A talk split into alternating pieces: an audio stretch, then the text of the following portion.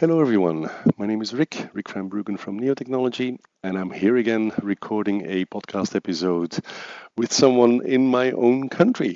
That's actually very, very, I don't think that's happened before. Dirk Vermeulen from HP Enterprise is joining me from a couple of miles down the road on a phone call. Dirk, welcome. Thank you, Rick. Thanks.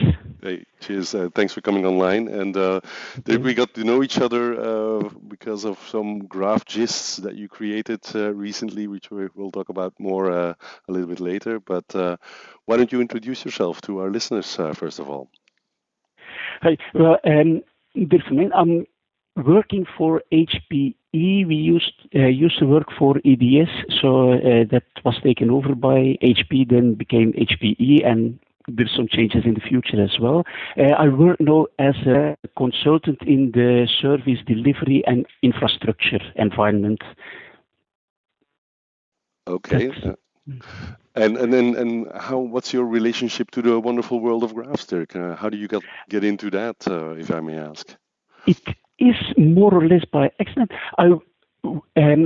As part of service delivery, a lot of work is done on configuration databases on CMDBs, where what we need to do is migrate CMDBs and querying CMDBs on, for example, what is important is you want to know what servers are implemented in a specific data center and what applications are related to it. There are many relations in between, like server databases that are installed, instances, business services that are configured on it. So you have all sets of relationships.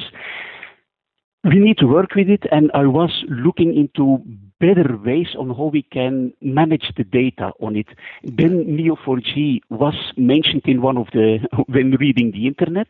So at some point in time, I thought I may give this a try. Super cool. I did it, and it worked. In fact, it worked very well.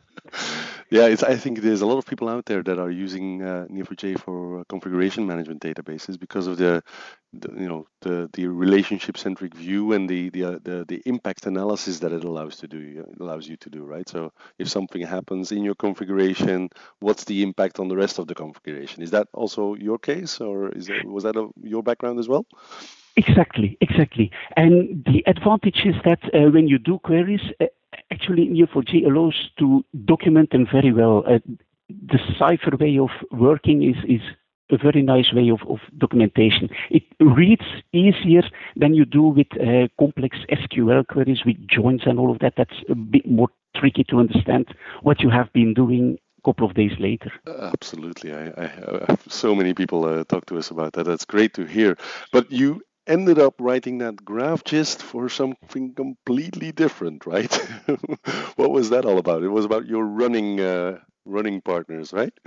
That's right. I was working on CMDBs as also a little bit in my free time. At some point, you have done enough, you're ready with it. At that time, the GraphGist challenge appeared, and it said, try to do this problem. If you can do it on a whiteboard, it will work. In my free time, I try to collect information about our running competition, which is just like we go running with a couple of friends. First that arrives in a race gets 50 points, second 45, third 40 points, and so on. And then we just add them all up together. And at the end of the year, you have a winner for fun and for motivation. No, we keep track of these points in an Excel spreadsheet. I want to automate that because automation is fun. And I try to make a big draw the problem, and it worked very well at the same time as the GraphGist challenge. So I thought probably I should spend a little bit more time and work on this GraphGist challenge. Super cool. I will put a link to your actual GraphGist on the blog post with this episode as well. But so what was so nice about it? What was it that made the GraphGist and Neo4j such a good fit for that particular running assignment that you wanted to solve? GraphGist was easy to use. You need the ASCII doctor, which is you take Notepad, plain text, and then with very little markup or markdown, as it was called, you can specify a query and see the result actually directly in the GraphGist. So, and Neo4j is very visual, so you create like when one query, you see a little bit of the dots already, and then you say, ah, I need a second query, and from the second query, go to the third query. So it's very visual. It allows you to very quickly progress in your problem field. Very, very nice. Wow. I bet your running buddies were happy with the result. Well, I didn't show it to them already.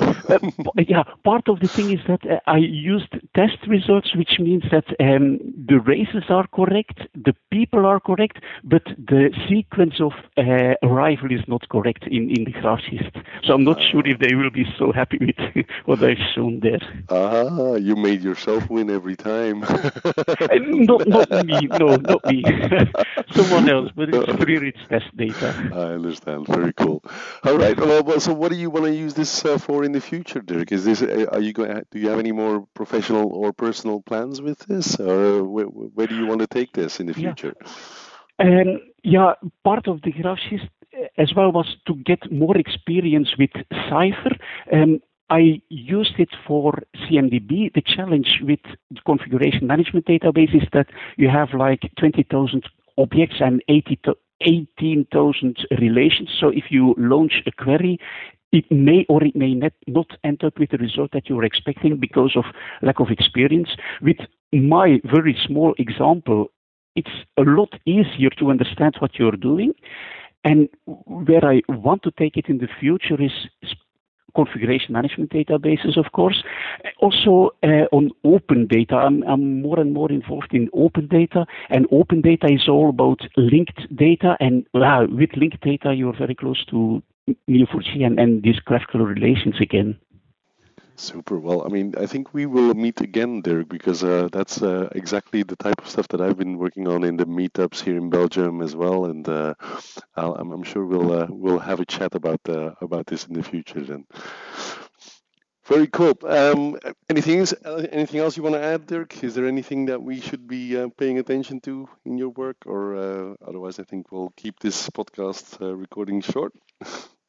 That's perfect. Yeah, I'm happy with what Neo4j was doing already. I was working on Neo4j version 2, and Py2Neo is very important, the Python library. Yeah. I had a little bit of issues, but I've seen that the new version of Neo4j and the new version of Py2Neo solve them like all. So I'm looking forward to play around with these. Well, it's summertime, you know, this is the perfect time to experiment with those types of things. All right, Dirk, thank you so much for sharing your work with us and with the entire community. I really appreciate it. And thank you for coming online to do this recording. And I'm sure we'll meet very soon. Thanks, Rick. Thanks. That was nice doing this. Thanks a lot. Bye. Thanks. Bye.